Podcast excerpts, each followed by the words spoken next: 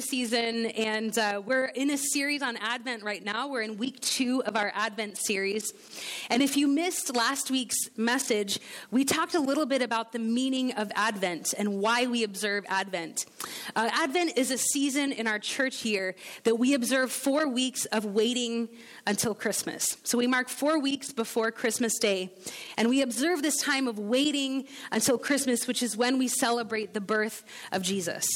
So Advent is a time that we remember the darkness of humanity before Christ came into the world. And it's also a time that we remember that we are now in a season of waiting for the second coming of Jesus. Advent is especially meaningful to us in seasons where we feel that God is distant or when we feel that God is silent. If you're here today and you're in a place where you're grieving or you're struggling or things are not turning out the way you hoped that they would, Advent season is especially for you. Advent season is where we meet God during the year. So if you're here and you feel far from God, or if you don't know God like you feel you should, I want to invite you during this season into a place of hope and restoration. That's what Advent is about. Advent is about recognizing being in a place of darkness where it feels like God is far and it feels like God is silent, but knowing that hope and restoration are coming. So I want to invite you into that during this season. But during this season, we're taking 4 weeks to explore Mary's song of praise from Luke chapter 1. We call this the Magnificat. And Mary sang this song of praise after she was told she would give birth to the Son of God as a virgin. And then that promise was confirmed to her. So in Luke chapter 1, verse 46, Mary said, "My soul glorifies the Lord, and my spirit rejoices in God my Savior, for he has been mindful of the humble state of his servant. From now on, all generations will call me blessed, for the mighty one has done great things for me. Holy is his name. His mercy extends to those who fear him from generation to generation. He has performed mighty deeds with his arm. He has scattered those who are proud in their inmost thoughts. He has brought down rulers from their thrones, but has lifted up the humble. He has filled the hungry with good things, but he has sent the rich away empty. He has helped his servant Israel, remembering to be merciful to Abraham and his descendants forever, just as he promised our ancestors." So last week we covered verses 46 through 49, and this week we're going to zoom in on verses 50 and 51, where Mary says, "His mercy extends to those who fear him. From generation to generation, he has performed mighty deeds with his arm. He has scattered those who are proud in their inmost thoughts." I love this stanza of her song because Mary speaks of God's mercy. She speaks of God's mercy as it relates to God's purpose in her life. And the reality is that Mary is not reluctantly obedient to God, but she understands that God has released purpose into her life. Sometimes when we think about being obedient to God, it sounds like it won't be very much fun. You know, we're like, my obedience to God means I can't have the fun I want to have. Or me living into the will of God for my life means that I can't do what I really want to do. But what Mary displays to us here is that she sees the release of God's purpose in her life as his mercy on her life. Sometimes when we talk about God's purpose, it's hard for us to see it as mercy because we're afraid of it. But Mary fully lives in to that moment. She shows us that it is mercy that God would give us purpose for our lives and that God would allow us to partner with him for his purposes. She does say that God's mercy extends to those who fear him. And this is kind of a funny phrase. And if you grew up in church, you've spent a lot of time thinking about what it means to fear God. Because sometimes we're like, oh, does that mean I should be afraid of God? You shouldn't be afraid of God. God is your father, and he is a good father. What it means to fear God, it means that we follow God. We do our best to be obedient to God, and we've given up the control of our lives to God's will for our lives. That's what it means to fear God. So she could have said, his mercy extends to those who follow him from generation to generation. But as she speaks about God's mercy, she gives us a few ideas of what mercy means in our lives. And the first thing she implies is that mercy requires power. Mercy requires power. In verse 50, she says his mercy extends. In verse 50, she calls God merciful. And in verse 51, she says God has performed mighty deeds with his arm. In verse 50, she says God is merciful. And in verse 51, she says God is powerful. Now, we sometimes can see this as a contradiction, but for Mary, it's not a contradiction for God to be merciful and powerful. Some of us have been led to believe that showing mercy makes us a pushover. I don't know if you've ever felt that way, but even for me, sometimes I feel that if I show someone mercy, they're going to take advantage of me. They're going to strip me of my power. But the reality is that mercy cannot happen outside of power. Someone must be powerful in order to be seen as merciful. It has to be someone with the ability to exact consequences on you. Someone can't be merciful to you if you don't owe them anything. God has the ability to destroy us for our sin. And in fact, the consequence that sin deserves is death. It says in the Bible that the wages of sin are death. What we earn with our sin is death. But God, rather than destroying us, God chooses to restore us. There's a common question about Christianity that keeps a lot of people from following Jesus. And the question is, why was God so different in the Old Testament than he was in the New Testament? People will say the God of the Old Testament is violent and merciless. But in the New Testament, we see Jesus and he's so tender and full of mercy. Which one is the right God? Which one is the right personality of God? But like we said last week, the book of Hebrews tells us that Jesus is the perfect reflection and embodiment of the character of God. And Jesus and God the Father cannot contradict each other because they are one. So we have to look at the character of God as displayed through the person of Jesus Christ. There are moments in the Old Testament where God promises to destroy Israel because of their sin. They're worshiping other gods. They're living in blatant disobedience. And over again, God tells them that he will not compete for their devotion. Many of the prophets prophesied destruction on Israel for their sin. The reality is there is always a consequence to sin. There's always a consequence to sin, but there is also always hope. And that's what we see time and time again in the Old Testament. If you read the Old Testament past the destruction part, you'll see that God always comes back to mercy. God always comes back to mercy. After the punishment is always a promise to restore and a promise to accept and a promise to love the people that he's made a covenant with. Always. It's incredible to read it because God's like, I'll wipe you off of the face of the earth, but then springs will well up in the desert and I'll restore to you the joy of your salvation. The reality about God's mercy is that God does not give up on us ever. God never gives up on us. God will never give up on you.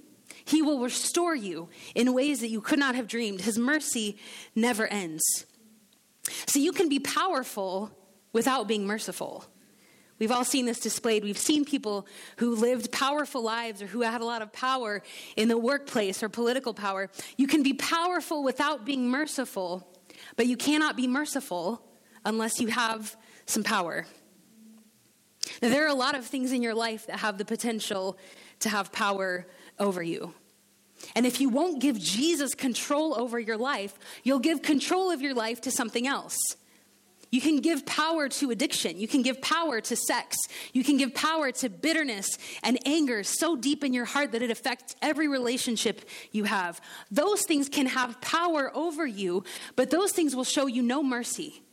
They will destroy your entire life. If you give control of your life to anything other than Jesus Christ, it will show you no mercy. Jesus Christ is the only person that you can give control of your life in total power with full awareness and full confidence that he will treat you with total mercy. You have to be in someone's debt in order for it to be defined as mercy. When we come to a point where we're willing to recognize the power of Jesus Christ and we give ourselves over to that, it is there that Jesus Christ releases his mercy into our lives. Mercy requires power. The second thing we know about mercy is that mercy exposes entitlement. Mercy exposes entitlement. When Jesus was in his ministry time on earth, he often taught people by telling stories. And in Matthew chapter 20, he tells this really great story. And what he said was that there was an owner of a vineyard who went to the marketplace, and there were people there looking for work. He went very early in the morning. There were people there looking for work, and he said, "Come work my vineyard, and I'll pay you 1 denarius for the day." So they loaded up the truck, and they took the workers out, and then he went back to the marketplace at 9 a.m, and there were more people looking for work, so he said, "Come work my vineyard, and I'll pay you for a day's labor." He went back to the marketplace at noon, and he went back again at 3 p.m., and then at 5 p.m., almost the end of the workday, he went back again, and there were people looking for work. So he said, "Come work my vineyard, and I'll pay you for your labor." So at the end of the day, all of the workers come to him, and he gives the people who got there at 5 a.m, he gives them 1 denarius as promised. And then the people who got there at 9, he gives them the same wage. And the people who got there at noon, he gives them the same wage. At this point, the people who got there at 5 a.m. are like, "What are you doing?" You know? And it says that even the people who got there at 5 p.m. got the same wage as the people who got there first thing in the morning. Now, the people who got there first thing in the morning, they're like sweating and they smell terrible. And they're like, "I gave up a whole day with my family, and this guy hasn't even broken a sweat yet, and you're paying us the same wage. That's not fair at all." And the vineyard owner says, "I paid you what I promised you. Did I not promise to pay you 1 denarius for a day's labor?" He says, "It's none of your business what I do for other people. Focus on what I've done for you." But the sense of entitlement can rise up within us when we see mercy given to someone else. There was a modern day example of this last year in May. It made international news. There's a prestigious university in the U.S. called Morehouse College. And at their commencement, billionaire Robert Smith was delivering the commencement speech. And in his commencement speech, he said, "I'm going to forgive all of your student debt." And you can see everyone go. You can kind of see realization creep over their faces where they're like, "What does this mean for my life? That this burden of debt has been lifted off of me." The median loan that year for graduates of Morehouse College was $20,000, with the highest being several $100,000. This was an extreme act of mercy because those students are now able to make decisions about their career and their families without this crippling burden of debt on them. But you know, some students and some economists criticized this guy because some of the students had worked really hard to graduate with very little debt. And so you have to imagine yourself if you're sitting there and you're thinking about how you worked 3 jobs every weekend to try to reduce your loan debt, and your roommate is sitting next to you, and he went out and partied every weekend, and he didn't work at all and just kept taking more loans. And now you find that both of you are having your debt forgiven, but you're thinking to yourself, "Man, I could have had a lot more fun in college if I had known that this was happening." And there were students who had actually had to leave the school because their debt had become so large. They left the school before they graduated. And they were like, "What about us? We didn't make it because the debt was so high." This is a picture of our response to mercy. We're most grateful for mercy when we ourselves owe a large debt. That's when we're the most grateful for mercy. And we're most bothered by mercy when we see people not having to bear the consequences they deserve, or perhaps that we have had to bear. The truth is that we often want justice for others, but we want mercy for ourselves. We want justice for others, but we want mercy for ourselves. A lot of us know the story of Jonah and the whale. The Bridge kids learn it, every year. Jonah was called by God to go to Nineveh, and he ran the other direction, and he got swallowed by a whale or a large fish. If you're a Bible scholar, don't get specific with me. He got swallowed by a whale, and but the part of the story we sometimes ignore is that God had told Jonah, "Go and tell the people of Nineveh to turn from their sin, because I'm going to destroy them. I'm going to destroy them." And so Jonah goes to the city of Nineveh, and he preaches and says, "God's going to destroy you. Turn from your wicked ways. Turn your hearts toward God." So the people turn their hearts toward God. It says that the king issued a decree of a national time of repentance, and they then turned, the whole nation turned toward God. And then God said, well, I'm not going to destroy these people anymore because they did what I asked of them. And Jonah goes, are you kidding me? Jonah was like, I came all the way here. I got swallowed by a whale. It was so disgusting because you said you were going to destroy these people. And now as soon as they say that they're sorry, you're not going to do anything to them. He was really mad about it. And then it says that it was a hot day. And so he sat under the shade of a tree. And after some time, the tree withered up and he was just baking in the hot sun. And he was like, oh, I'd rather die than sit here in the sun. Well, how has God neglected me and forgotten me that he would allow this tree to die while I'm sitting under the leaves? And God says, Jonah, do you have a problem with this? Do you feel that this is unfair? And Jonah was like, how could you do this to me, God? And the Lord says to Jonah, he says, this is a tree. This is a tree, and you're on me about hundreds of thousands of people that I have redeemed and rescued and have withheld my judgment from. And Jonah undergoes correction because he couldn't understand God's mercy. Mercy doesn't make sense until we need it or until we accept the fact that we all require it. We all require the mercy of God. And if we believe ourselves to be so self-sufficient that we do not require the mercy of God, we are lying to ourselves. Often the sense of injustice when mercy is shown finds its roots in a place of pride. And Mary addresses this in verse 51, and we learn here that mercy demonstrates humility. Mercy demonstrates humility. She says, God has scattered those who are proud in their inmost thoughts. Mercy and pride cannot exist in the same heart. We often operate out of fear and mistakenly believe that the only way for us to gain influence, the only way for us to make a name for ourselves, is to preserve our pride. We fall into that trap sometimes, but as long as we are full of pride, we cannot show mercy, because mercy requires that we relinquish power and we give up the opportunity to be right. Mary says, she says, he scattered those who are proud in their inmost thoughts. I don't like this verse at all. It'd be easier if she said those who have prideful actions. But what she's saying is in their inmost thoughts, in the shadowy places of their heart, there's pride there. She knows that what starts in the heart results in actions. Jesus says in Luke chapter 6, he says, a good man brings good things out of the good stored up in his heart, and an evil man brings evil things out of the evil stored up in his heart. For the mouth speaks what the heart is full of. Another translation of the Bible says, out of the overflow of the heart, the mouth speaks. The truth is that our words and our actions expose the conditions of our heart.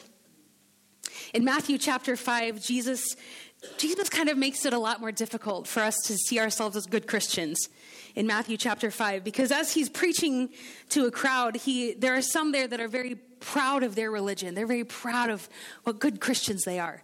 And Jesus says, hey, have you heard that rule that you shouldn't murder? And they're like, oh yes, we've never murdered anyone. Jesus is like, keep up the good work. But Jesus says to them, that's great that you don't murder, but if you hate someone in your heart, that's just the same as if you murdered them. And then he says, the law says, do not commit adultery. And all the people say, oh yes, we know that commandment very well. We've never committed adultery. That guy over there, he did. He's the worst. And Jesus says, if you've even looked at someone with lust in your heart, you're an adulterer. And all of a sudden everyone goes, because what that does when Jesus starts talking to us about the condition of our heart, when Jesus starts talking about those shadowy places in our heart that we sometimes don't even realize are there, it's an equalizer. And suddenly none of us are innocent. Suddenly none of us are beyond the mercy of Jesus. It sounds harsh for Jesus to say that, but what he is saying is that the condition of your heart matters, and that every one of us requires the mercy of God for the forgiveness of our sins. It is impossible to be righteous before God when there is pride in our hearts. Because not only can we not give mercy to others, we can't receive mercy when there's pride in our hearts, because we fool ourselves into thinking that we don't need it.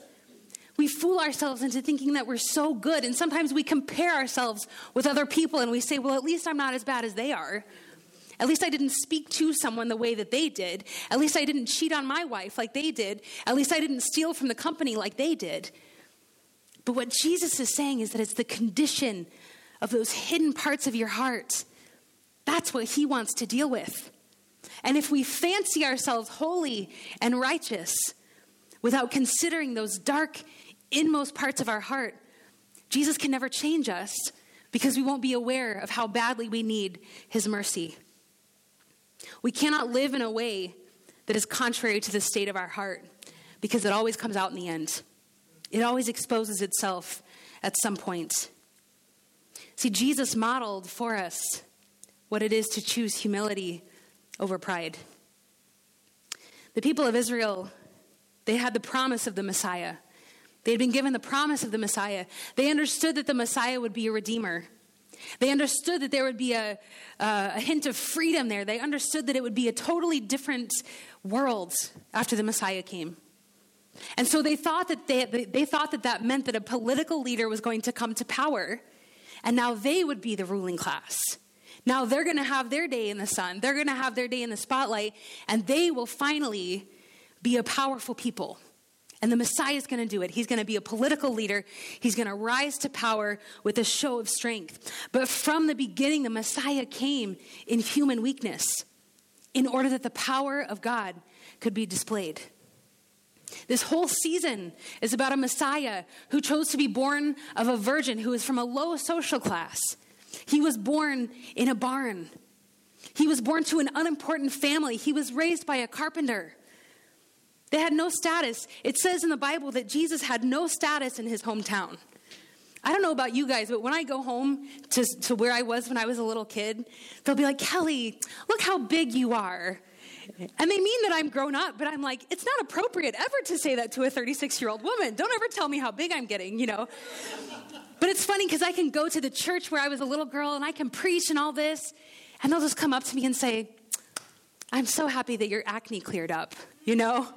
And it says that when Jesus would go back to his hometown, he couldn't do any miracles there because nobody saw him as Jesus the Messiah.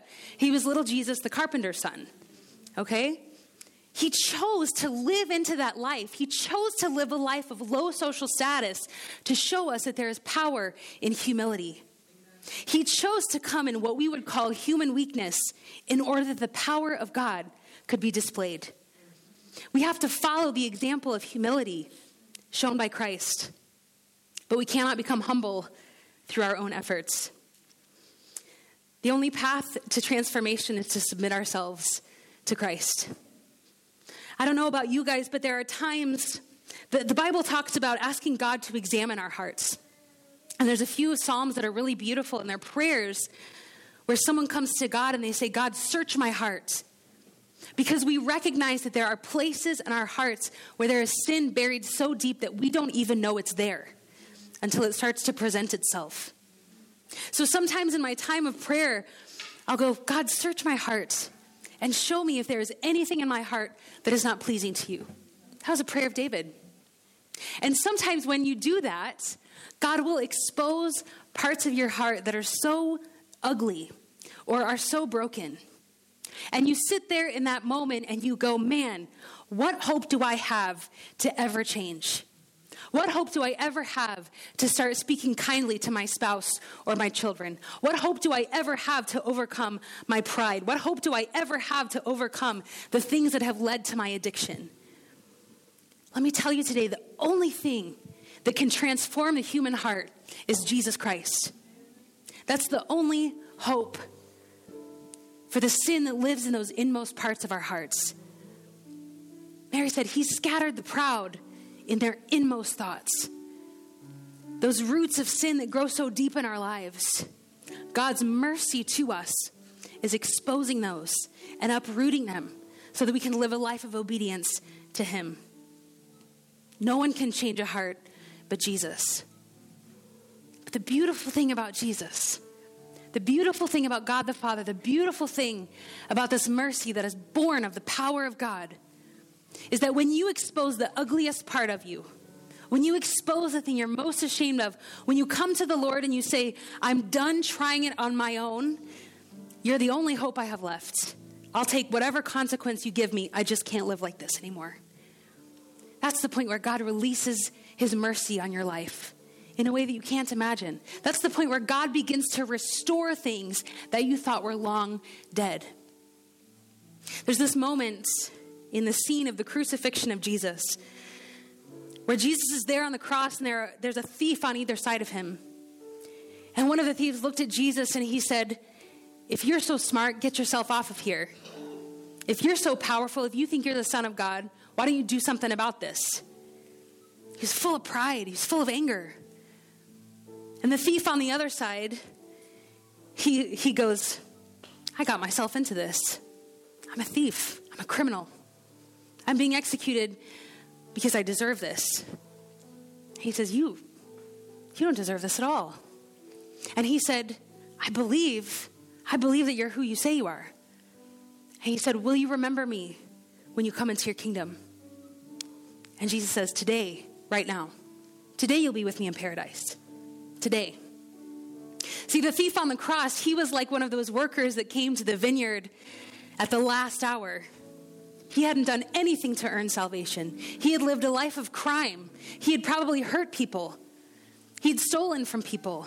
He had done enough bad stuff in his life to be worthy of execution. And he said, Jesus, if you have any mercy left for me, just, will you remember me? And Jesus said, today, right now it's a fresh start. Right now it's like none of that ever happened. That's mercy. Mercy is when we don't get the consequence that our sin has rightfully earned us. I want you to hear that today. There have been times in my life where I have put so much effort into changing my heart. I've tried so hard to behave well, and I've tried so hard to earn mercy. But you can't earn it. It's a free gift. And the only way to get it is to ask for it. The only way to get it is to come to a point where you say, I've gotten myself into this, and I know what I deserve. But Jesus, would you remember me? Jesus, would you remember me? Jesus didn't even hesitate. He said, today, you're going to be with me. It's over. The past is over. It's a fresh start. Would you stand with me this morning? A Messiah who came to rise to political power might have been born in a palace or in a politically effective area. But we serve a Savior who came in true power in order to demonstrate the great and boundless mercy of God the Father. That's the kind of God we serve. And today I want to encourage you that Mary understood the mercy of God. She included it in the song because it's such an important part of God's character that we cannot know God unless we recognize his mercy for us. And we cannot recognize God's mercy for us unless we first come to the point of recognizing how badly we need it. So what I'd like to do in this next few moments is the team's going to lead us in one more song. And I would like for us just to take a moment to reflect that prayer of David, where David said, God, search my heart and show me if there's anything in it that is not pleasing to you. That's a bold prayer to pray. Sometimes I would just rather not know, if I'm honest. Sometimes I avoid talking to God because I know he's going to expose some things in me and I'm afraid of what might happen. I'm afraid of what he might ask me to give up. Or I'm afraid of how God might respond to me coming and asking forgiveness for something I've asked for forgiveness many times before. But every time I allow God to search my heart and bring things to the surface, I am met with mercy and with love. So for the next few moments as we sing this song, I would love for us just to take a few moments to reflect on the person of Jesus Christ, on the mercy that Mary spoke of, that God extends mercy to those who fear him from generation to generation, that he has performed mighty deeds with his arm, and he has scattered those who are proud in their inmost thoughts. Let's take a moment just to reflect on the goodness of God and on what he might be saying to us. We have our prayer teams are available in the back.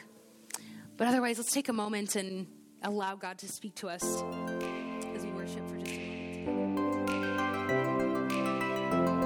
Hey, this is Kelly, lead pastor of the Bridge International Church. We hope you enjoyed this week's message from The Bridge. If you'd like more information about The Bridge, or if you'd like to get in touch with us, visit us at thebridgeparis.com.